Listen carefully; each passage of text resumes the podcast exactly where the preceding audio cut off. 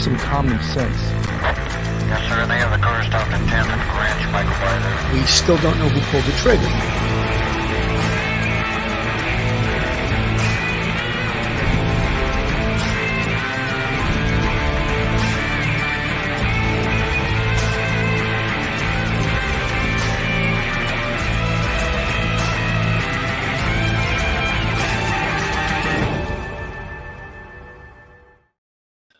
Everyone, and welcome to Police Off the Cuff Real Crime Stories. I'm your host, retired NYPD Sergeant Bill Cannon, a 27 year veteran of the NYPD. We have a really exciting show tonight. And who else but to join me and help me navigate this show, but is the great professor, retired NYPD Sergeant, law degree, Mike Geary. And I'm going to bring Mike in uh, right n- next. Mike, Hey, welcome to the show. Good evening, Billy. Good to see you. Always good to see you because I always refer to you as the man of reason, where I'm the more excitable man of not reason, you know. But with, we also have an unbelievable guest tonight, Bobby Chicona, retired FBI agent, 27 years in the FBI, a Long Island boy too. West Babylon grew up 10 minutes from Gilgo Beach. How coincidental is that? Hofstra University Law School graduate. Go Flying Dutchman, although they don't call him that anymore. Other than the, the Hofstra Pride. I used to love it when they were Hofstra Flying Dutchman. I lived in Levittown, 15 minutes away. They, the Jets used to practice at Hofstra University, and I used to love it. But Bobby Chacon, besides being the real life career, is actually way more exciting than his career now. But you guys will probably find his career now more exciting. He's a writer for um, Criminal Minds, and he's in the Writers Guild of America. And I mean, I, I, I know that people love you know the fake as opposed to the real, but Bobby Chacon is the real deal. Bobby, welcome to the show. Hey, thanks, Sarge. Thanks. Nice to meet you. I mean, nice seeing you again. We've met before. Um, yeah, this is kind of like old home. I, I was telling you earlier, my dad and brother were both retired NYPD sergeants, and your opening montage there uh, certainly takes me back to my my days of uh, you know going to precinct picnics and up to police camp in upstate New York, and uh, and uh, going in, in with my dad when he had to pick up his paper check at the, at the station. Remember- I remember that too. Oh my God. I used to remember even cops, even with my time on the job, they would cash their check at the bodega or at the bar and get this big horse thing full of cash. And I was like, what are you doing? You know? uniform, uniform check never quite made it home either. Never, that's why, you, and Bobby, I think that's why the expression hairbag came around. You heard it right? Because they used to say Yeah. old time cops would never buy uniform, new uniforms, so it looked like hair was growing out of their uniforms. Thus, the term hairbag. Yeah. And uh, all cops know that expression. I'm sure a lot of folks in the chat are like, hairbag. What are these guys talking about? anyway, let's get to the topic at hand today. Bobby, I know you watched this Gilgo Beach case. Uh, it's, it's since 2010. This has been uh, on the mind of all people from Long Island, a, serial killer out of uh, Gilgo Beach. And when I first heard that they made an arrest, I was like, no way, this is just some TV station making something up so they can get some ratings. And then when I heard it was the real deal, I was like, this is unbelievable. And one of the things that we found out, and we're going to uh, dig into this case a little bit, finishing the warrant on his house and the search of his house, what do you expect that they may have found inside that house? Well, I mean, the first thing you hope, well, besides unfortunately human reigns, that you hope for, right? You hope for more victims. You know, we had heard that there was possibly, you know, victims in the backyard. Now I understand that might not have happened. Um, but the second thing you look for in a case like this is stuff that ties him to the victims. Some people call them trophies. Some call them souvenirs. You know, there's different words different people use, and quite frankly, different items represent different things to a killer like this. So that's what you're hoping for. You're hoping for a bracelet or you know an ID, a, a, a driver's license. You know that's the home run. You know that's that's kind of what you're looking for. Something to tie him directly to the victims, in addition to the stuff that kind of we've heard you know leaked out a little bit by you know different sources about like you know they saw his car or they saw a description of him or whatever. And so what you're really hoping for is something to tie him to. Remember, he's we, you have to focus. He's right now charged with three homicides. That's what you have to focus on. I know people want to know the bigger picture of, but he's charged and the clock is ticking. So there are motions on the schedule. You know, there, there's things that have to be done with respect to these charges because you have a, you know, a, a speedy trial rule. You have things that have to. Be, so you have to like focus on these three homicides that he's charged with and get all the evidence you can, Focus, you know, and kind of have another team investigating the other possible homicides. But he's charged with crimes right now. There's a clock ticking. There's a there's a motion schedule, and and so they have to move forward. So you're hoping that that there are definite physical things like a driver's license or a piece of jewelry or something that ties him to one of those three victims that that he's charged with. Absolutely, Professor Mike. What is the chances that any actual forensic evidence, i.e., hairs, fibers, blood, anything like that, could be found after 12 years? Billy, given the, uh, you know, his his uh, home and the fact that he seemed to have the place was like a described as a hoarder's home, and he may be a, a souvenir kind of collector, uh, and the fact that it's indoors and away from the elements, and that there may be places where he put things where no one else would be able to trample on them or find them. Uh, the odds are it may be good that he could that they could find something because remember he's smart and stupid at the same time. He's smart because he he, he put the he put the bodies in a place that's really far out of the way in a dune. Um, they're exposed to the elements. Uh, he had the burner phones. He was paying cash for extra minutes. Um, but on the other hand, he was stupid in the fact that he didn't realize how the cell phone technology works when the signal is bouncing off towers and they can triangulate where calls are coming from at different times. I'm hopeful because I just think he is a uh, token collector, and uh, the fact that there may be uh, places in house where no one would come and say clean, you know, or the wife would clean, or you know, you're just hoping that there's that old carpeting with maybe some sort of, I'd say it would be graphic, but bodily fluids and things like that. I, I think the odds are good. You know, Bobby and uh, and Mike, when when cops say the house was rather cluttered, you know, you know, it was an absolute shithole because cops don't use word like cluttered. That house was probably, like you say, a hoarder's paradise, and you know, you could tell from the outside this guy had some mental issues. He's an architect, yet he had two by fours holding his damn house up. Bobby, what do you think? Yeah, I mean, he's all over the place. I, I think that he, you know, he lived a very chaotic life. Uh, these were chaotic crimes. Uh, you know, the, um, I think the, that house in, inside, I get like, you know, normal houses for us. I mean, you know, when I did gang search warrants in, in Brooklyn and Queens, I mean, normal houses for us are a mess. So that's a normal house. Like we, we walk in a house that's a mess, we just call it a normal house when you start describing something as cluttered, I think you're right. I think that means it was even more of a mess because everything's like in, a, in our perspective, you know, you'd have to be way over the top for it to be considered cluttered. And if he's doing that, there's all the more chance that he's kept stuff that he shouldn't have, that he never thought he'd be caught. And so hopefully, um, you know, we'll we'll find that they've they've come up with something to tie him directly to some of these victims. Because once that once you have that, I mean, how do you explain that away? There's a lot that can explained away with cell phone records. The defense can muddy the waters with technical jargon and things like that. But if you've got a driver's license or a piece of jewelry that you can put in, you know, onto one of those victims, I mean, that's really hard stuff. How it made its way from wherever the victim was last seen into his house in Massapequa Park. That's a that's a tough uh, explanation.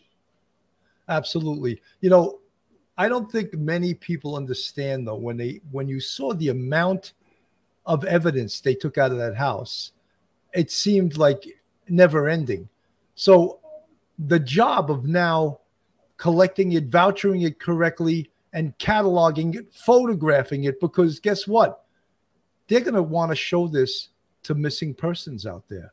The families of missing persons. I can't show it to the missing person, to the families of missing persons, and maybe put it out there in the media. Does anyone recognize this, this piece of jewelry or that? And that, believe it, it's painstaking but that's how they're going to come across potentially new victims of because uh, I believe and I think many people believe and you said it's it's important of course to concentrate on the three that they have him for right now. But I believe he did not start killing when he was 46 years old. So I think this could go back decades. Professor Mike what do you think? Billy probably it would go back I would think to the to the 80s um, you got to remember he's uh, 59 right now. So in the 80s, he was mid 80s, say 1983. He was, uh, you know, 20 years old um, in, in the prime of his life. Yeah, I would think that uh, he didn't get. He's very orderly in the way he disposed of, unfortunately, these three girls. and um, I would imagine that as a younger man with rage against girls uh, and prostitutes, um, that he killed more. I watched a video on uh, interview with um, Joel Rifkin, uh, and uh, just in preparation for tonight's show, and he said there's always that urge, and he he assumed is very recent, and he assumed that uh, there would be more bodies. So I think if it's if Joel Rifkin believes that there's more bodies, and this has gone on a lot longer than we think, I, I take Joel Rifkin at his word. I think he pretty much knows what he's talking about. And Bobby, uh, don't be slanted by you know or or, or, swayed by the the cynical views of guys in the NYPD. What are you, what are your feelings as an FBI agent? I think. Well, I'm not going to put words in your mouth. Do you do you feel the same thing that we feel in regards to Rex Heuermann?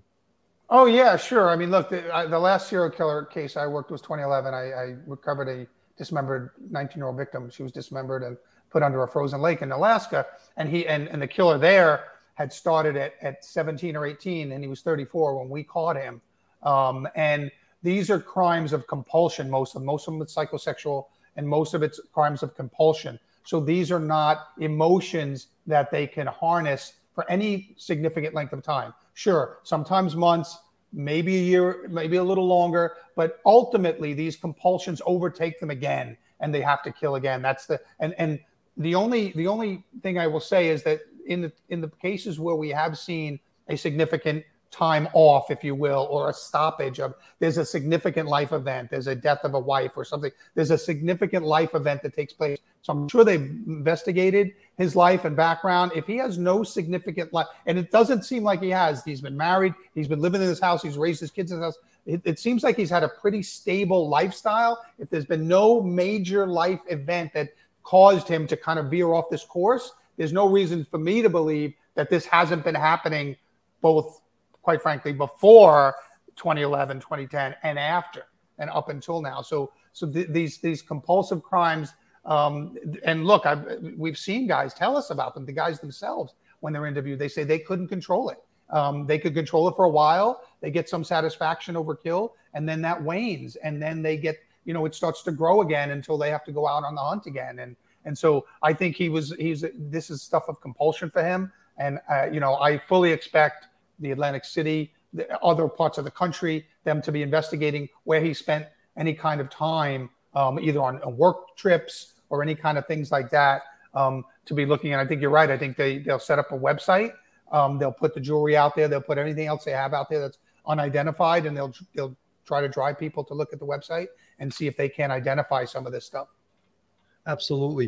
You know, Bobby, we had talked a little bit about, and Mike, I'll get to you in a second. I don't want to just favor Bobby because he's he's FBI and you're NYPD. It's okay. we have, we, we have to first. precedence we have, we have to have some humor in the show too, Bobby. um, we talked a little bit about modus operandi and, of course, signature. And he has a very specific modus operandi. Uh, he targets sex workers. And his signature, and to oversimplify it, are these green um, bags, these green sacks that he used to tie them up with, uh, burlap bags, if you will. Uh, so that's definitely a signature thing. Would a, a, serial killer, and again, he's accused serial killer, he's arrested. People uh, find fault that I already convicted him. They, that's what they say. But I'm just, with the police, and that's the way we think. All right. So his modus operandi and the signature being the green camouflage burlap bags, would he deviate from that, or is that what he's going to stay with every time? From doing that. um, can you hear me? Yeah, I, yeah, you froze up for a second. Go ahead. Yeah, I think he would he would try to stay to it as much as possible. Um, you know, there are there are two categories of these things, right? One is him not wanting to be caught, so using a burner phones, right? He does, that doesn't give him any joy. The, the burner phone thing, right? That's just a way of not getting caught, and and so he, you know, but at the same time, sex workers have traditionally been a big target of serial killers. But he did it in a specific way. He did what we call outcalls, right? He so he he called the girls on the phone. He didn't cruise up and down a red light district and pick them up on the street, which some serial killers have done. So even you know, it's even more specific than that. The use of the burner phones, the drawing them to a certain area, and you know his killing zone where he's comfortable, and so so there is more to it than that. And each one of those things, he would try to stay as close as possible each time. The other part of the other category of stuff is the stuff that gives him the, the joy, the, the, the strangulation, because you're seeing them, the fear in their eyes and things like that. So that stuff they try to, they almost always stick to. The stuff that's they try to, the, the category of stuff that they, what we call forensic countermeasures, um, is, is stuff that they sometimes deviate from if they can't stick to it. Um, so those two things, those two categories, they try to stick to as much as possible. They're going to deviate. They're going to deviate from the first category, um, and usually that's kind of where they get caught, where they deviate from that first category, which is the forensic countermeasures. You know, and he he started making mistakes on on the cell phones. On you know, he was using them to uh, access uh, websites that were then connected to other parts of his life and stuff. So. Um, yeah, I, I, don't think he. I, I, they only deviate when it's absolutely necessary, or something intercedes and forces them to deviate from it. So then, he could he still be a suspect in the other Gilgo Beach uh, murders, or does the fact that his mo well the mo is they were all, they were all uh, sex workers except I think believe there was a man dressed as a woman. Uh, uh, trans, possible uh, tra- transgender. Um, but then a, a, a small um, a, a, toddler, they said that could have been with, well, probably was with the mother, but because his mo and the, the signature may not be exactly the same, does, does would that exclude him for that, or was that still include him? It wouldn't exclude it from me because these guys they they evolve over time. So if you look at the first killings, if you had a chance to look at all of their killings, the first killings and the, and the last killings would be different. They they learn and they evolve, and and and so um, you know they do things differently as they get better at doing this, um, and they they learn. So so the criminal element, obviously, we all know criminals are the most um, evolutionary adaptable elements in our, our, society. And so they learn how the system works. So they evolve. So you might see an evolution of some of those killings. So it wouldn't surprise me. In fact, it would it would actually be the opposite. It would surprise me if he wasn't tied to some of those other victims. Because what are the chances of in this one stretch of beach, multiple homicide victims from different murders that are unconnected to each other all happen to be buried within you know a couple of hundred yards of each other? I would find that you know very very unlikely. Absolutely, uh, Professor Mike. Throughout history, serial killers have targeted sex workers, going back to Jack the Ripper in England he targeted sex workers. Thoughts about that? Billy, they're the most vulnerable. You've seen them out in the street in, in Manhattan and in other places where you've worked. I in the Bronx and in Manhattan where I worked. Um, they're the girls that uh, have, have run away. They don't have anybody looking for them. They may, uh, may not be connected to, to, to their family. They might not hear or see their family for months on end. So they may go missing um, and the family might not report them because they don't even know that they're missing. They work at night, you know, in the evening, early morning hours where there's a lot less people around to see an attack on one of them or to see a license plate of uh, the person that whose car they get into. Um, so therefore, and if it's somebody like a uh, like a Joel Rifkin, you know, with um, they could get it's easier to get away with with it that way. They're the most. They're probably and they're and they tend to be they're women. They tend to be skinnier, smaller. Many of them are drug addicted and have uh, perhaps narcotic issues. So they can get you can get them high. You might get them drunk. Um, you take them to a secluded place like a motel or a lover's lane, um, where there's very few prying eyes. Nobody's driving around. They are really, really vulnerable, like the elderly in our society. You know, they are they're shut ins. You don't see them too much. Uh, so I think that, uh, yeah, that's why you do it. It's uh, who's the most vulnerable person. I don't want to try to, if I'm going to rob somebody, I don't want to rob somebody that looks like they're physically capable of taking me on. I want to rob somebody who's very skinny, smaller than me, that I could overpower. I want to do it at a time and a place where there's not a lot of cameras or witnesses around, that sort of thing. Um, and and so I think, yeah, that's unfortunately, it's probably the riskiest profession there is to engage in because you do have these uh, guys occasionally going around and um, taking advantage of them and, and raping them and killing them. Absolutely. I want to play a little bit of this um, this video, and then we'll uh, comment on it from David Schaller. He says he met with homicide detectives on multiple occasions during the initial years of the investigation. He told detectives then what he repeated again last year, and that led to the arrest of the suspect. It was a tip about this Chevy Avalanche that led to to the arrest of Gilgo Beach serial killer suspect Rex Heuermann. The clue coming from the victim Amber Costello's Long Island roommate at the time. David Schaller telling the Associated Press he spoke with homicide detectives multiple times more than a decade ago when Costello vanished. He was re interviewed in 2022 and brought it up again. Schaller telling the AP, quote, I gave them the exact description of the truck and the dude. I mean, come on. Why didn't they use that? We went to the Brooklyn address listed for Schaller now, but he wasn't available to speak with us Saturday night. Schaller had also told investigators a decade ago that he came face to face with the suspect in the driveway of their West Babylon home, telling the AP, quote, when they told me she was dead, he was the first person who jumped in my head. I've been picturing his face for 13 years. Suffolk District Attorney Ray Tierney on what Schaller said specifically, um, you know, the individuals between six four and six six, um, you know, come well over 200 pounds. Tierney says detectives connected the victim to burner phones back in 2012, but it wasn't until years later that detectives narrowed that to a region of Massapequa Park and cross-referenced it with DMV records. According to vehicle history reports, Heuermann bought the pickup at a Chevy dealer on Long Island in 2002 and transferred ownership to his brother in South Carolina in 2012. Tierney, who became DA in 2022, explains why the tip got buried. When they're getting that, that's that's lost within a sea of, of other tips and information they're getting.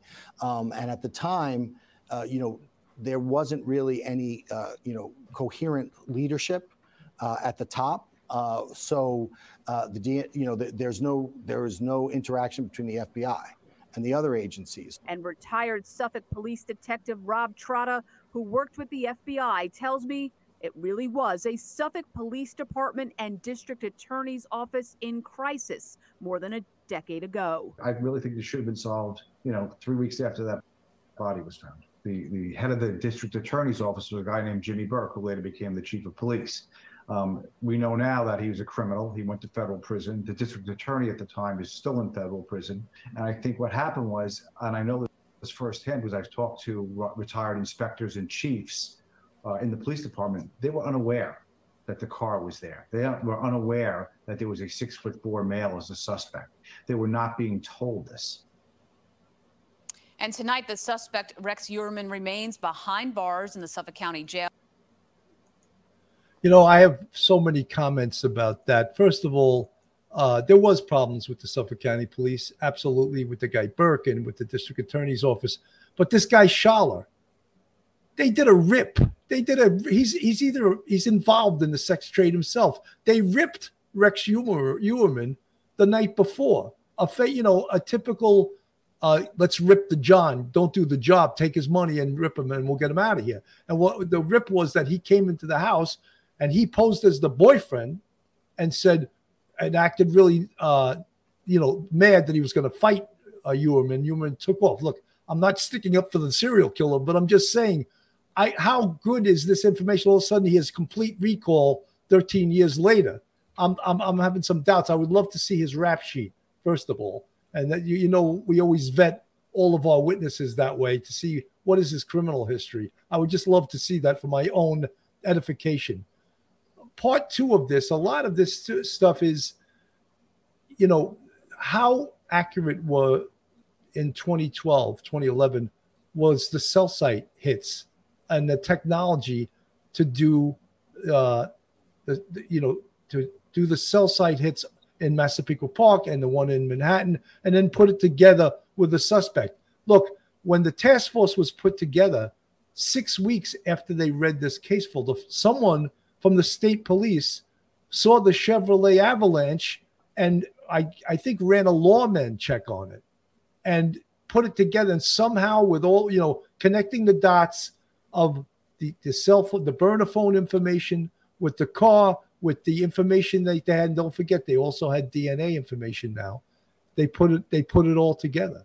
And that's how i, I think over a year ago rex Heuermann became a suspect. But certainly not as simple as we're led to believe that it, it was and one of the things i really admire about rodney harrison is that he's not looking to put blame on people in the past. He's looking to move forward because they have their work cut out for them. Bobby, your thoughts?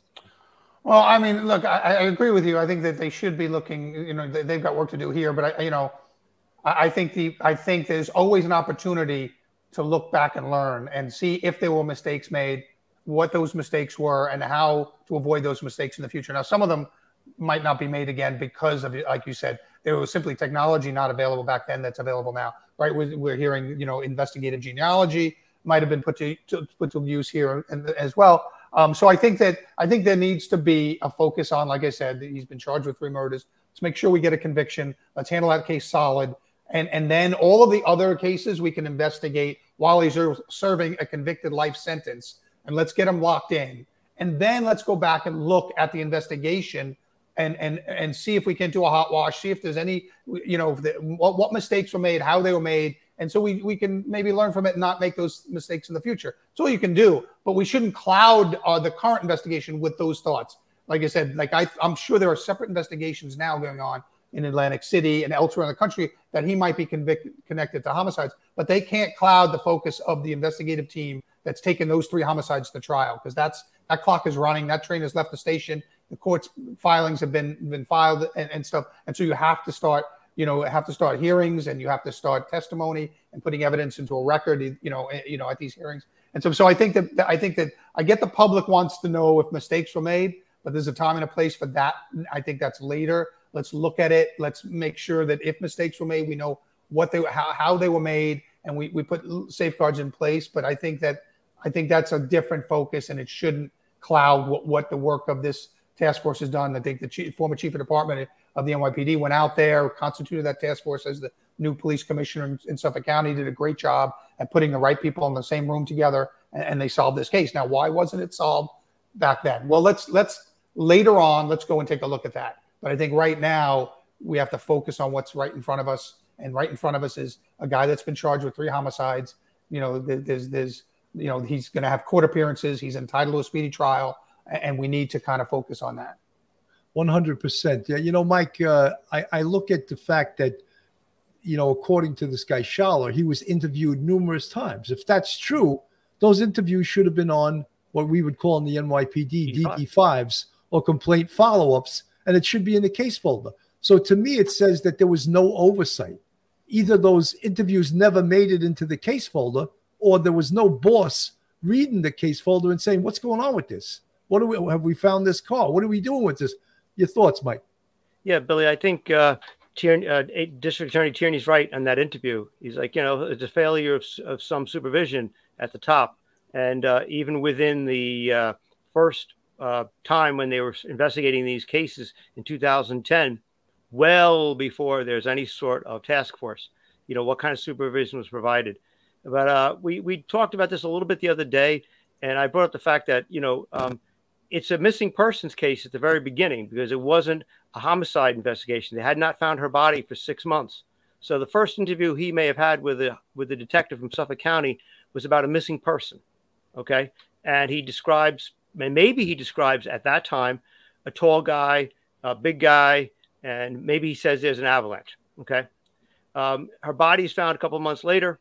Now it turns once you make the ID who it is. Now it turns into a homicide investigation. All right. Now you're going to re-interview him. Now remember, uh, he may, as as a very cynical New York City, like I would be, very cynical New York City homicide detective. I'd be sitting there going, okay, you're gonna, I'm gonna re-interview the guy, and if he starts claiming the same thing about a guy who's six foot six, you know, I'm gonna be, I'm gonna think to myself, wait a minute, is it possible that he is actually the killer? Maybe he killed his girlfriend and he had to report. He he made a report to cover his ass back six months ago, not thinking her body would ever be found. Remember, the last person to see someone alive is quite often one of the more the strongest suspects you have, um, and we do know that sometimes people, uh, you know, do these sorts of things in like a domestic situation. So I'm not so sure that at the time it, that it occurred. Not now, looking back, you know, in hindsight, because that's always 2020. But at the time that the detectives were talking to him, that they weren't so sure that his story was actually holding up, and uh, might have been some of it might have been made up. And so, therefore, yeah, was there uh, not not proper follow up? I'm sure, but um, and is that a failure of leadership on the squad level, and not even the task force level, on the squad level, detective squad level? Yeah, I'm sure, but um, you know, it uh, it probably is not due to absolute uh, gross incompetence by every member of the you know the, the this the county police, like some critics want to say, or something like that. Now, you like like Bobby said, you know, you you work on this case now, you learn from your mistakes, and then you move on. You know, Bobby, uh, it's funny, like you said that because I worked in the detective squad in the NYPD for 16 years, and I was a sergeant for um, 16 of my 22 years as a sergeant. I was in the detective bureau, and the oversight was unbelievable. I mean, not only did your lieutenant read the case, the captain read the case, the deputy inspector read the case. Then it went to the chief of the town. I'm talking if it, was a big case, they're not going to read every, you know, missing person, every domestic violence case. But it was so it had so much oversight. And then when the DD5 system, because in the NYPD, we were still hitting two rocks together to make a spark to for the longest time. When the DD5 system went onto the computers, we were like, oh my God, the whole department's going to be able to read it. And it's searchable. Oh my God. We couldn't believe it. What do you mean every detective's getting a computer? We were like shocked because we were using typewriters with carbons. You see, I, I sound like crazy Eddie. I'm getting excited over this, you know. But so the technology now with the DD5 system, everyone was reading the damn case, you know, which was another problem, I think. But you know, so we was used to so much oversight, and probably that's what Rodney Harrison brought out to Suffolk too, was the amount of supervision and the amount of oversight that look, it resulted in uh, an arrest. Your thoughts, Bobby? Yeah, look, I grew up in Suffolk County, and you know, I grew up in the in the '60s and '70s in Suffolk County, and it was you know quite rural. I mean, quite frankly, you know, you go out not now, of course, but if, you know, in my day when I was growing up, uh, you know, if you go out to the the east end of Long Island, it was quite rural. There were farms, and there were now there's all wineries, and it's trendy. But back then, this was a lot of farmland out there, and so the entire county had you know, Nassau was a little bit more cosmopolitan, right? It was like the, the higher upper crust of Long Island, and because it was right next to Queens, you know. And so and so like it was still, you know, it's still it was it was still like kind of the stepchild of Nassau County and, and stuff. And Suffolk County, we, you know, so we always had that kind of reputation. And so I think it was, I think, you know, you might have had a um, an institutional kind of identity of, you know, this is we're a sleepy little department. We're, you know, this is mostly rural stuff out here. There was no real large cities, you know, in Suffolk County and stuff. And so, like I, you know, there was some guys I knew that had transferred from NYPD out to Suffolk, and you know, then you know wanted to go back because it was so too slow for them. You know, so I think that you did have some.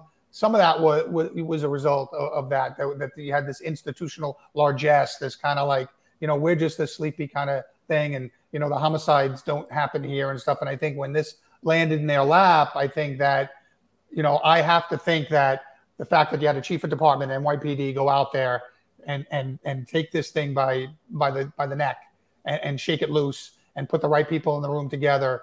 That's I don't think that's coincidence. I think that that's that's a big city police department, the best police department in the world, coming in and going, this is how we approach it. And I think had you had some of those people in this case back then, things might have might have worked differently. Absolutely. You know, Bobby, I'd like to point out to the people listening that yes, Suffolk County was a sleepy little police department that happened to be the second highest paid in New York State. so it was sleepy. They got paid for sleeping. Well, and I and look, I grew up there. So, and when I was a young adult there, if I if I locked my keys in my FBI car, you know, and I called the local police, I had three radio cars there in ten minutes. So you know, I don't complain about that. they were, they were, they were, you know, they, they were, they didn't have much to do, but they, they did show up, you know, when you needed your, them. But your, your taxes at work, right? I'm going to go to go to a quick commercial, guys. Uh, folks, this is Police Off the Cuff, real crime stories. If you like real crime, true crime from a police perspective, then you're in the right place. And if you're not subscribed to us, go on our YouTube, hit that subscribe button, give us a thumbs up, and ring that bell. And if you want to contribute to the Police Off the Cuff in a financial way, we have a Patreon with three different levels, and we also have a YouTube channel membership with count them five different levels. And our fans, our subscribers, our friends are on our YouTube channel, and we really appreciate everything they do for us. Jane C, thank you so much for the 1999 super sticker. Very much appreciated, folks. Uh, Jane, thank you so much. Uh, so, getting getting back to this case, um, it seems like a lot of people want to dwell on the negative. Uh, you know, you get a lot of uh, police people that don't like the police, and they want to dwell on the fact, oh, they should have arrested him two weeks after this happened. Okay, let's, like you said, Bobby, let's solve the rest of this case. Let's uh, complete this investigation. Let's see if he's compl- done any more murders anywhere else in this country, and we could we can assign a team to work on what happened uh, 12 years ago. Why was there no arrest? You know, and look look into it. And what is their report going to turn up? We'll, we'll, we'll find out. But this, in the meantime, we have a serial killer, a alleged serial killer under arrest. Let me play a little bit of D.A. Tierney here.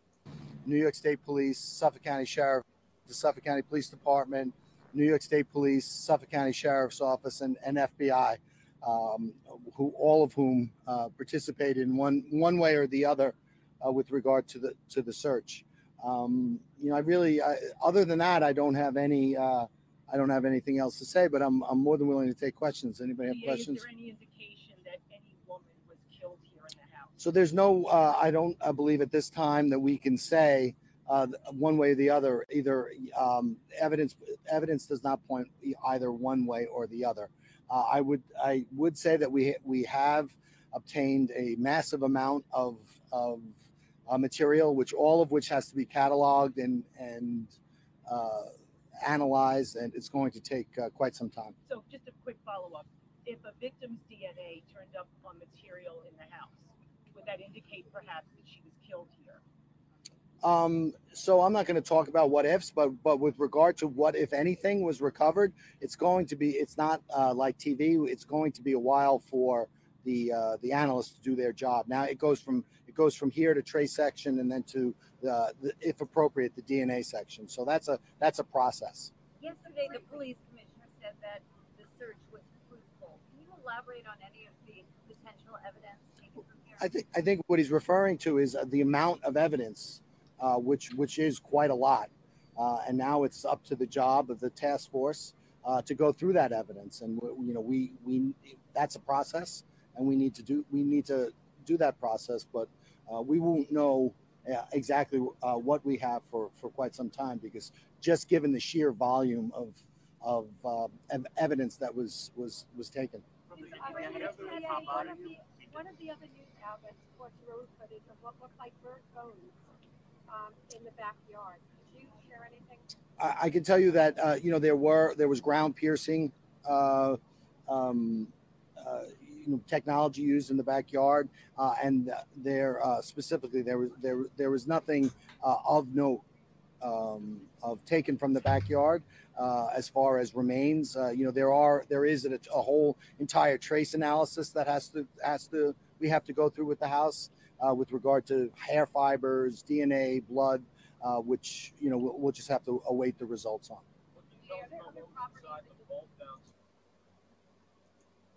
the amount of evidence they took out of the house and the voluminous uh, amount of records that'll have to be made from that, as well as I, look, I'm not a crime scene guy. I can't even amount, imagine the amount of chemicals they sprayed inside that house to, of course, bring blood if there were blood on the walls or anywhere else. Uh, there's something called amino black they use. I don't even know half the stuff because you'd have to be really a, a crime scene guy to know that kind of stuff. But Ed Wallace, who was a first grade detective from the NYPD and he teaches crime scene techniques all, all over the world, he seemed to think that there still could be forensic evidence in the house 12 or 13 years later.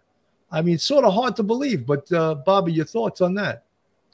Yeah, no, it depends on what. First of all, I wish the DA would have used the word material instead of evidence because when he said all this evidence was taken from the house, material was taken from the house. Whether it's evidence or not is what the process is about. So when he says evidence, people hear that and say, oh, they took about a bunch of evidence out of the house. That's not what they took. They took a bunch of material that that they could take because of the warrant, you know, is specified in the warrant. But that not that doesn't mean everything they took is evidence. The, the process he then explained of analysis will determine which of that material is actual evidence. So they took voluminous amounts of material out of the house. Not all of that is going to be evidence. That's just the lawyer and me, Uh, you know, wanting to make sure. I, that, I was I was going to say that, but I but it's also misleading for people because they hear evidence, all of this evidence, and people on, the internet are going, "Well, they took all this evidence out. It's stand back. It's not evidence necessarily. Let's look at what it is. Let them an- analyze it. Some things have to be sent to a lab to be analyzed. Some things have to. An analyst has to sit down at a desk for hours and analyze it. So I think that that let's let's let's not call everything they took out as evidence. Second thing is, yes, I think there are depending on what DNA is, if it's a fingernail, if it's a hair fiber, um, things do depending on on the the climatic uh, environment it's in. If it's fairly stable, if it's not open to the to you know to the elements and stuff, things can last a long time. Um, it can you know like you know if it's in a basement. I mean, you know, we've all been in some of those rooms where you, you move something out of the couch and something looks the, looks like it's been there for ten years. You know, in some of the, in some of these drug houses in Brooklyn that I used to do warrants in and stuff. And so you know, like I think that there is there's there's a chance that DNA DNA does last depending on you know what what kind of DNA is it a bone is it a finger is it a fingernail is it a hair fiber um, and then what climate conditions it's been exposed to humidity dryness water you know all of those things uh, impact i was a forensic guy for 19 years but all most of my uh, forensic work was underwater i ran the fbi's underwater forensic program and so all of that you know that's a whole nother world um, and, and how salt water and fresh water affects evidence differently. So warm water, cold water affects it differently. Moving water, still water. So a lot of the things um, about where a piece of evidence is, where a piece of you know material that might contain DNA is, um, will determine its value and how long it lasts. But I certainly think there can be stuff of value in that house. You know, Bobby and Mike, you can answer this too. There's been a lot of confusion, and um, even uh, people that are in the know are confused at this. They got Rex Heuermann's DNA surreptitiously.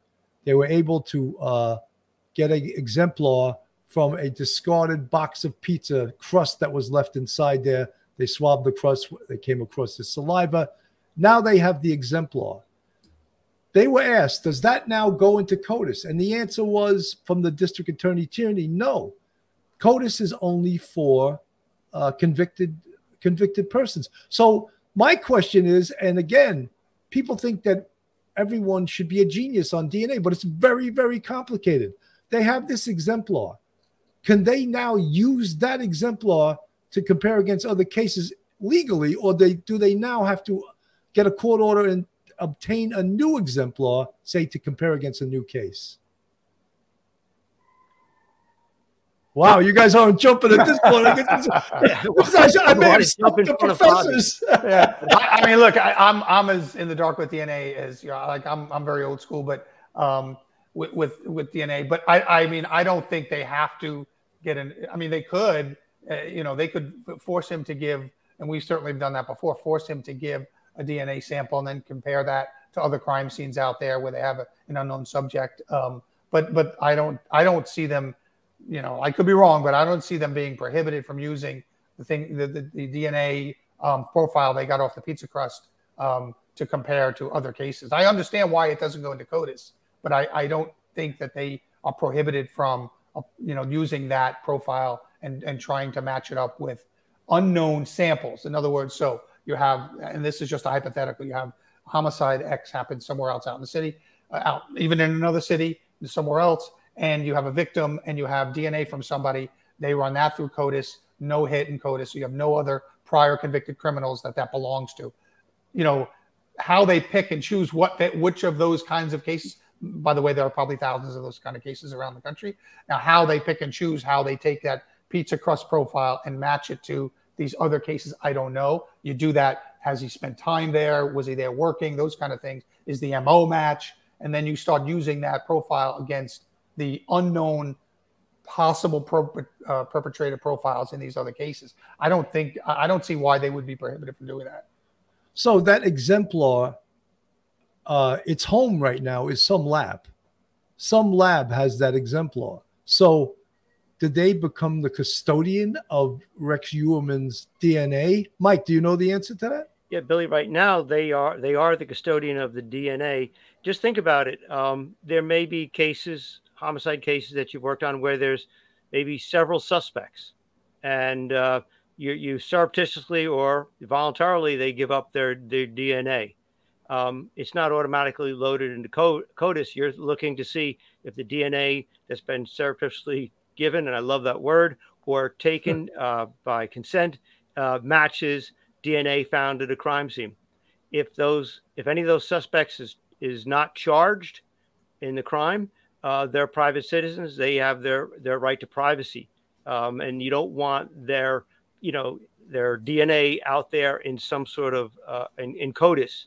Um, especially when they've never been convicted of a crime. So it's you've got you know that issue too to look at. But uh, as of right now, yeah, that lab seems to be the custodian of that um, that sample, and until he is actually convicted, if and when he's ever convicted, it could be in the federal system. But until then, that happens, then they are the custodians, and it seems to go no farther than that.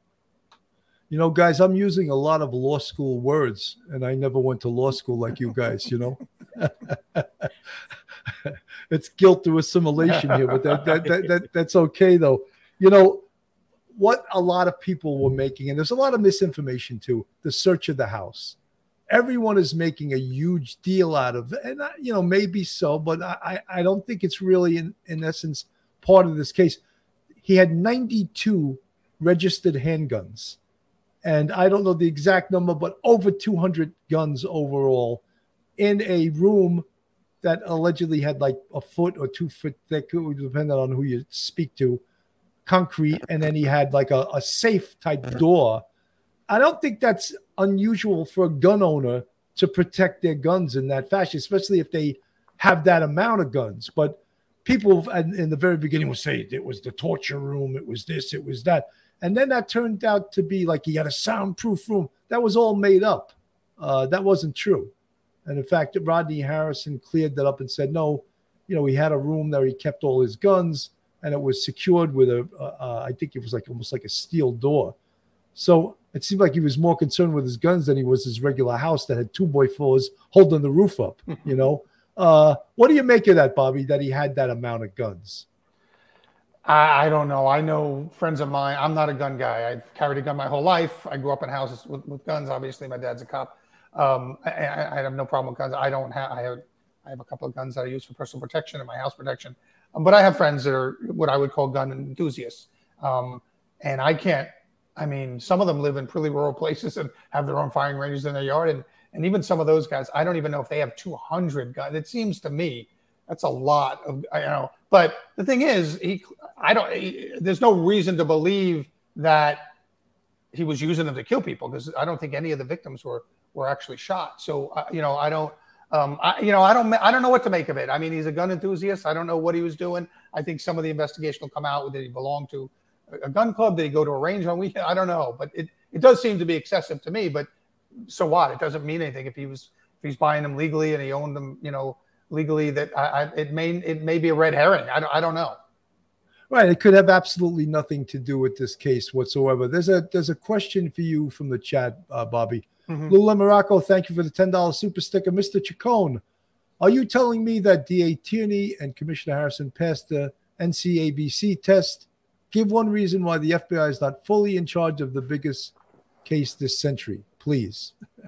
Well, I mean, homicide is a local crime generally. I mean, we do have some federal homicide statutes and we have some uh, uh, federal um, uh, serial killer statutes, but this is a, a, a case that was was properly lodged at the Suffolk County DA's office and the Suffolk County Police Department. Um, the FBI lends its assistance, you know, like the New York State Police did and everything else. Um, and uh, you know, and since the FBI was involved. uh, You know, like we said, since the task force has been put together, uh, you know, everything everybody's worked great together and they've had great success. I don't think that you know, I I, I don't think that the FBI needs to be. I, I don't think it's the proper place to bring this into federal court. I think this is a a state uh, a state crime right now. Um, you know, when I used to do mafia cases and the mafia would whack somebody as part of a RICO case, those were federal crimes.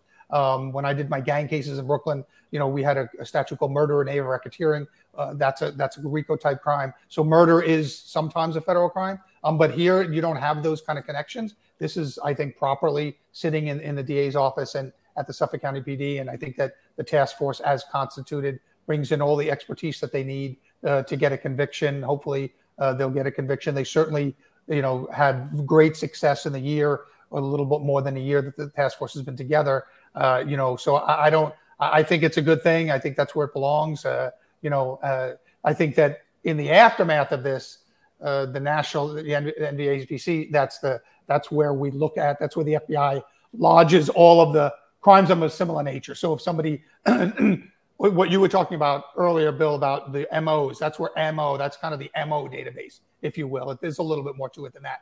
But that's where if you have somebody that kills people in a particular way, you know, and you had three of them happen in Idaho and two of them happen in Arizona and one happened in Texas, those are the people that put those things together. And so I'm sure that this guy's crimes, as we get more into the analysis of how now, because we're, we're learning more about how he carried out these crimes. And so I think that will be put into that database, and hopefully they will be finding more connections, not only DNA, but through his practice of how he carried out these crimes, because that's what's in that database. That's what the database that was referred to in the question. And so I think that that's going to come. I think that's going to come later as part of the additional investigation, you know, into this guy and into possible homicides outside of the ones we know uh, about the victims that were in uh, Gilgo Beach. You know, Bobby and, and and Mike, uh, they suggested the same thing in in in Idaho. Uh, you know, with the, the students, uh, the four murders of the students, that um, the FBI should come in and take the case over.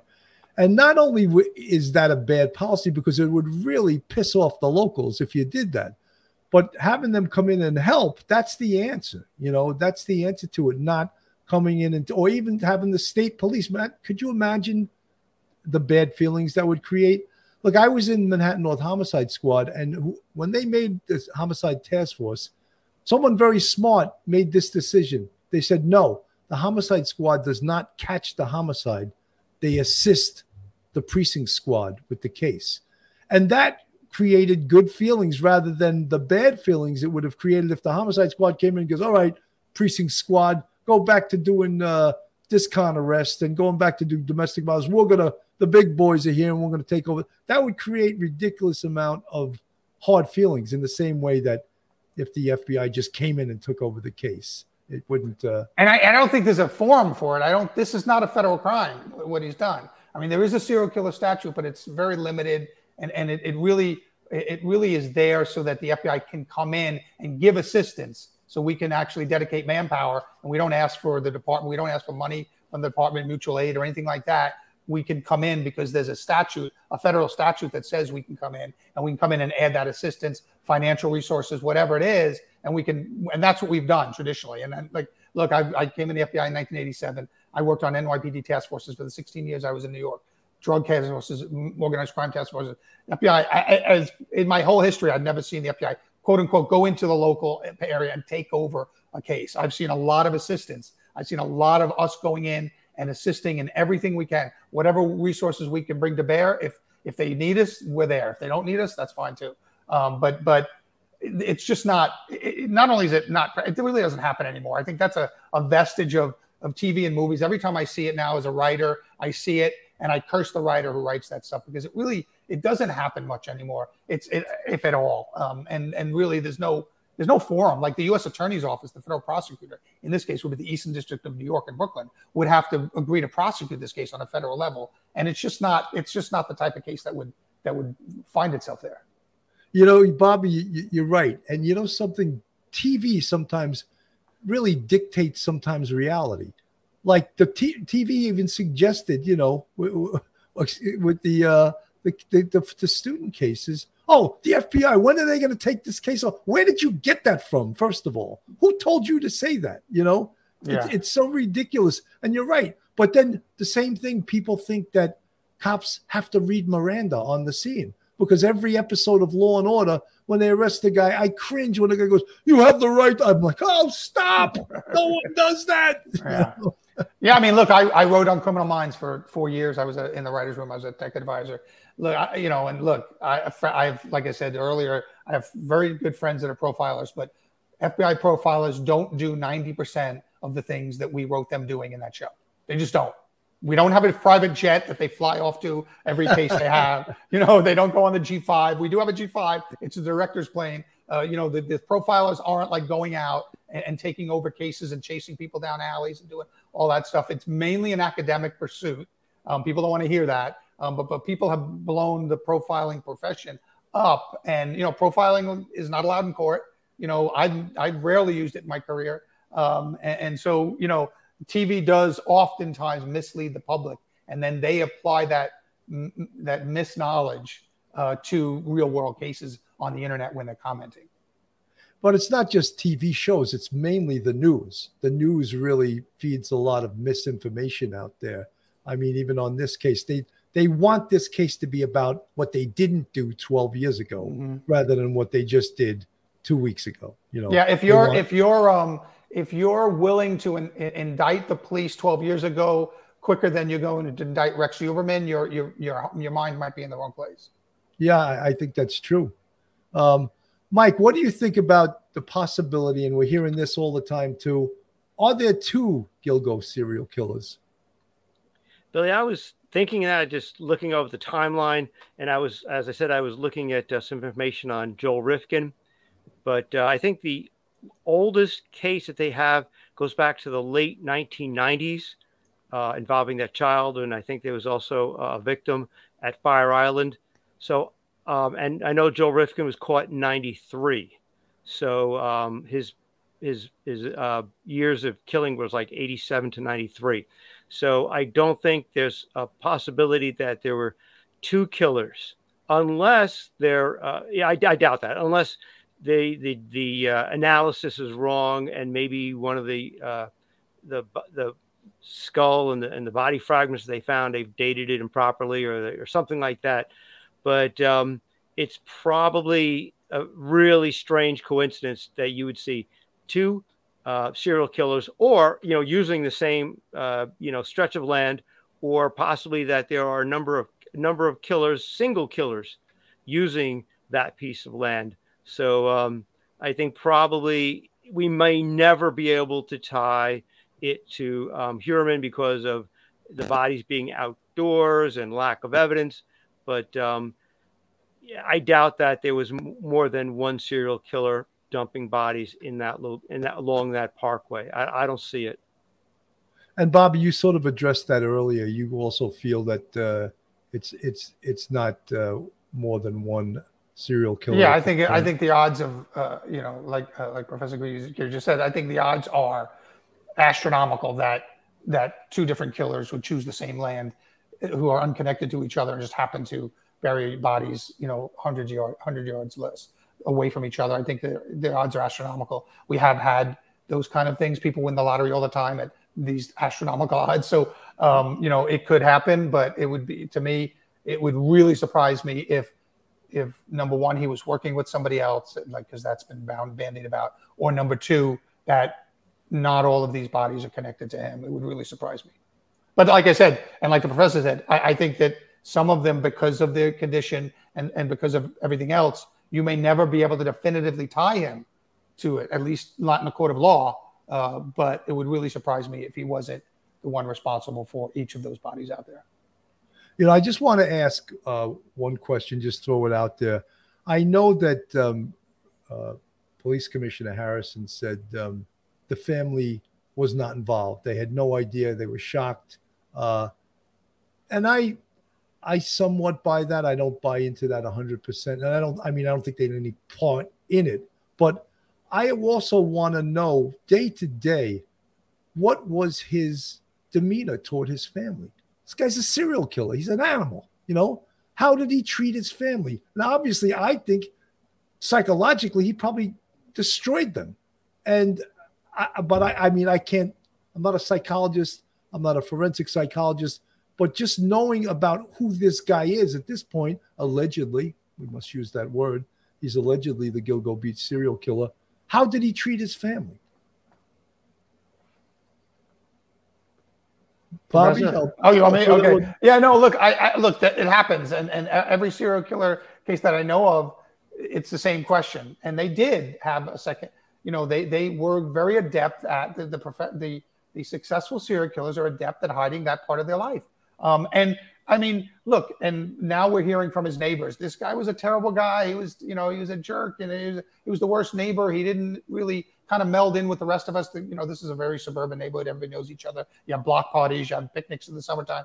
And and he wasn't one of those guys. But every neighborhood has one of those guys. Every neighborhood is the jerk of the neighborhood. The guy who right. yells at his wife too much. The guy who screams at his kids. You know, that doesn't make every one of those guys a serial killer. You know, they're jerks. They're, you know, I, I would use stronger language, but they, you know, they're just people that, you know, people know. And it doesn't mean every one of those guys is a serial killer. Then when you find out they're a serial killer and you reverse engineer it and say, well, shouldn't we have known because he was a jerk and none of the neighbors liked him? Well, if you go into every single neighborhood, I almost guarantee you there'll be somebody that, that's the weirdo at the end of the block, or that's the bad guy that we always hear screaming at his wife, and and she should leave him, and he's a terrible person. But that doesn't mean we think he's a serial killer, right? I mean, it's like you know we we you know the th- three things that we always say about serial killers right that, that the profilers tell us right it's a it's it's cruelty to animals it's a fascination with fire and it's bedwetting into a later life. It's like into their early teens. Those three things. Almost every serial killer has two of those three things. But that doesn't mean everyone that has experienced those three things become a serial killer. It doesn't work in both directions. It only works right, in right. the one direction. So the fact that you know you're looking back at this guy now and saying he was a terrible guy and all his neighbors say he was a jerk and stuff, shouldn't somebody have thought about it? No, that doesn't. You you you, you have to look at the perspective and the time, right. and nobody nobody is putting that together. That doesn't make him a serial killer. You know, uh, Mike, I, I promised Bobby I'd try to get him off the show in an hour. So I'm going to go to uh, your final thoughts. Uh, final thoughts for everyone is uh, is like we've talked about before. Patience. Have patience. This case is going to go on for a long time. The task force is going to be busy for a long time. Don't expect, uh, other than uh, if there was ever going to be a, a plea bargain rather than a uh, a trial, this case is going to go on for at least perhaps a year before you get to uh, the trial stage. So, patience for everybody. Don't jump to conclusions about everything you see on on YouTube or on the internet. You know, come here for the actual real lowdown on what's on what's going on in the case. So, patience, the watchword. Absolutely. I just want to say, folks, we always mention the victims because this case is always, and every homicide is about the victims. And uh, the Gilgo Four that we know now, Maureen Brainard Barnes, Melissa Barthelemy, Amber Lynn Costello, and Megan Waterman. Uh, we have them and their families in our thoughts because um, clearly every case, a homicide case, is about the victims. Bobby, before uh, I, I, let you give your last words, I just want to give you an open invitation to come back at any time. And I would love to have you come back. You're a wealth of knowledge. You're a Long Island boy. You're a Hofstra Law grad. So, uh, well, I would love to invite you back. For uh, final thoughts, Bobby.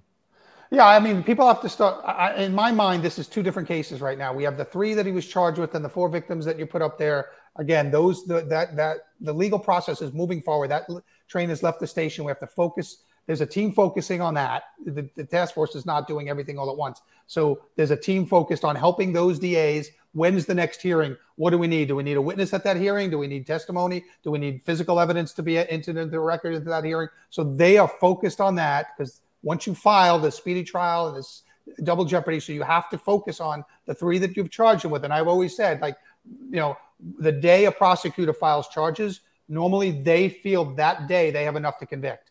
They're hoping for stuff, but you never hope for a linchpin, linchpin piece of evidence after you file charges because it may not come you know? So so i think that they felt and there's always this back and forth between investigators and das and you know we're usually a little more comfortable going forward with charges before they are. They always want more evidence. And so then you come to that you know that day where you say okay we're comfortable filing charges now on this guy that day they feel comfortable that they have enough to convict beyond a reasonable doubt in front of a jury because prosecutors don't file charges and then hope to get the big key piece of evidence. They just don't do that because we have double jeopardy. We have we you know uh, jeopardy is attached in this case, so you can't do that. And so will they get more evidence? Yes, yes, of course. But but they feel confident that they can convict him on those three murders and those charges that they filed. Now, hopefully, they will get more evidence, obviously. Um, but but then everything else is to me secondary. We will we will not that it won't be investigated or looked at or a lower priority, but there's a different team probably working on those because the team that's looking at the charges that have been filed has to has to be very um, focused on that because you can't drop the ball in one of these pretrial hearings. You know, there'll be a year or so or more of these hearings, and and and the prosecution has to be on its game uh, uh in a case like this. And so I think that in my mind, there's two different things going on. Half most of that task force is looking at all these other things, and then there's a team that's just focused on the charges that have been filed. They probably moved some of their offices over into the DA's office already. They have a war room over there. They don't want to be distracted by, you know, a homicide that's in Atlantic City or what, what's that about? They want to focus on the charges that have been filed because, you know, like I said, he's got a right to speedy trial. His his lawyers are filing motions. Those motions have to be responded to. The DA is going to turn to the investigators and say, "Hey, this is the motion. How you know we're going to respond, but we need this and that." And so I think that you know, just like you know, I think the professor was absolutely right. Patience. Let's get him convicted on these three, and then let's you know, and at the same time, let's look at what else he's done. But don't over don't don't don't lose the sight of the of the of the picture that's in front of us. And these are the charges that have been filed against him. You know, with these four victims and these three murder charges. I think we have to focus on that. We have to get him convicted. You know, that's the first order of business. Very well said, man. You guys are both professors. I can tell you've spent some time in front of a large lecture hall because you, you, you give, give great answers. Bobby, retired FBI agent Bobby Chacon, now a member of the Writers Guild uh, for television. Well, Thank that's you so much. oh, that's right. He's on strike. Solidarity. Luckily, though, you have a pension. Some of these writers right. don't have any money yeah, coming in. No, I'm not a starving hey, artist. That's for sure. Hey, hey uh, Bobby, could you lend me a few thousand until the strike's over? oh, and Mike, Professor Mike Geary, thank you so much, folks. All you folks that tuned in tonight, thank you so much. Police off the cuff, real crime stories. Have a great night, everybody. Thanks, guys. One episode just ain't enough.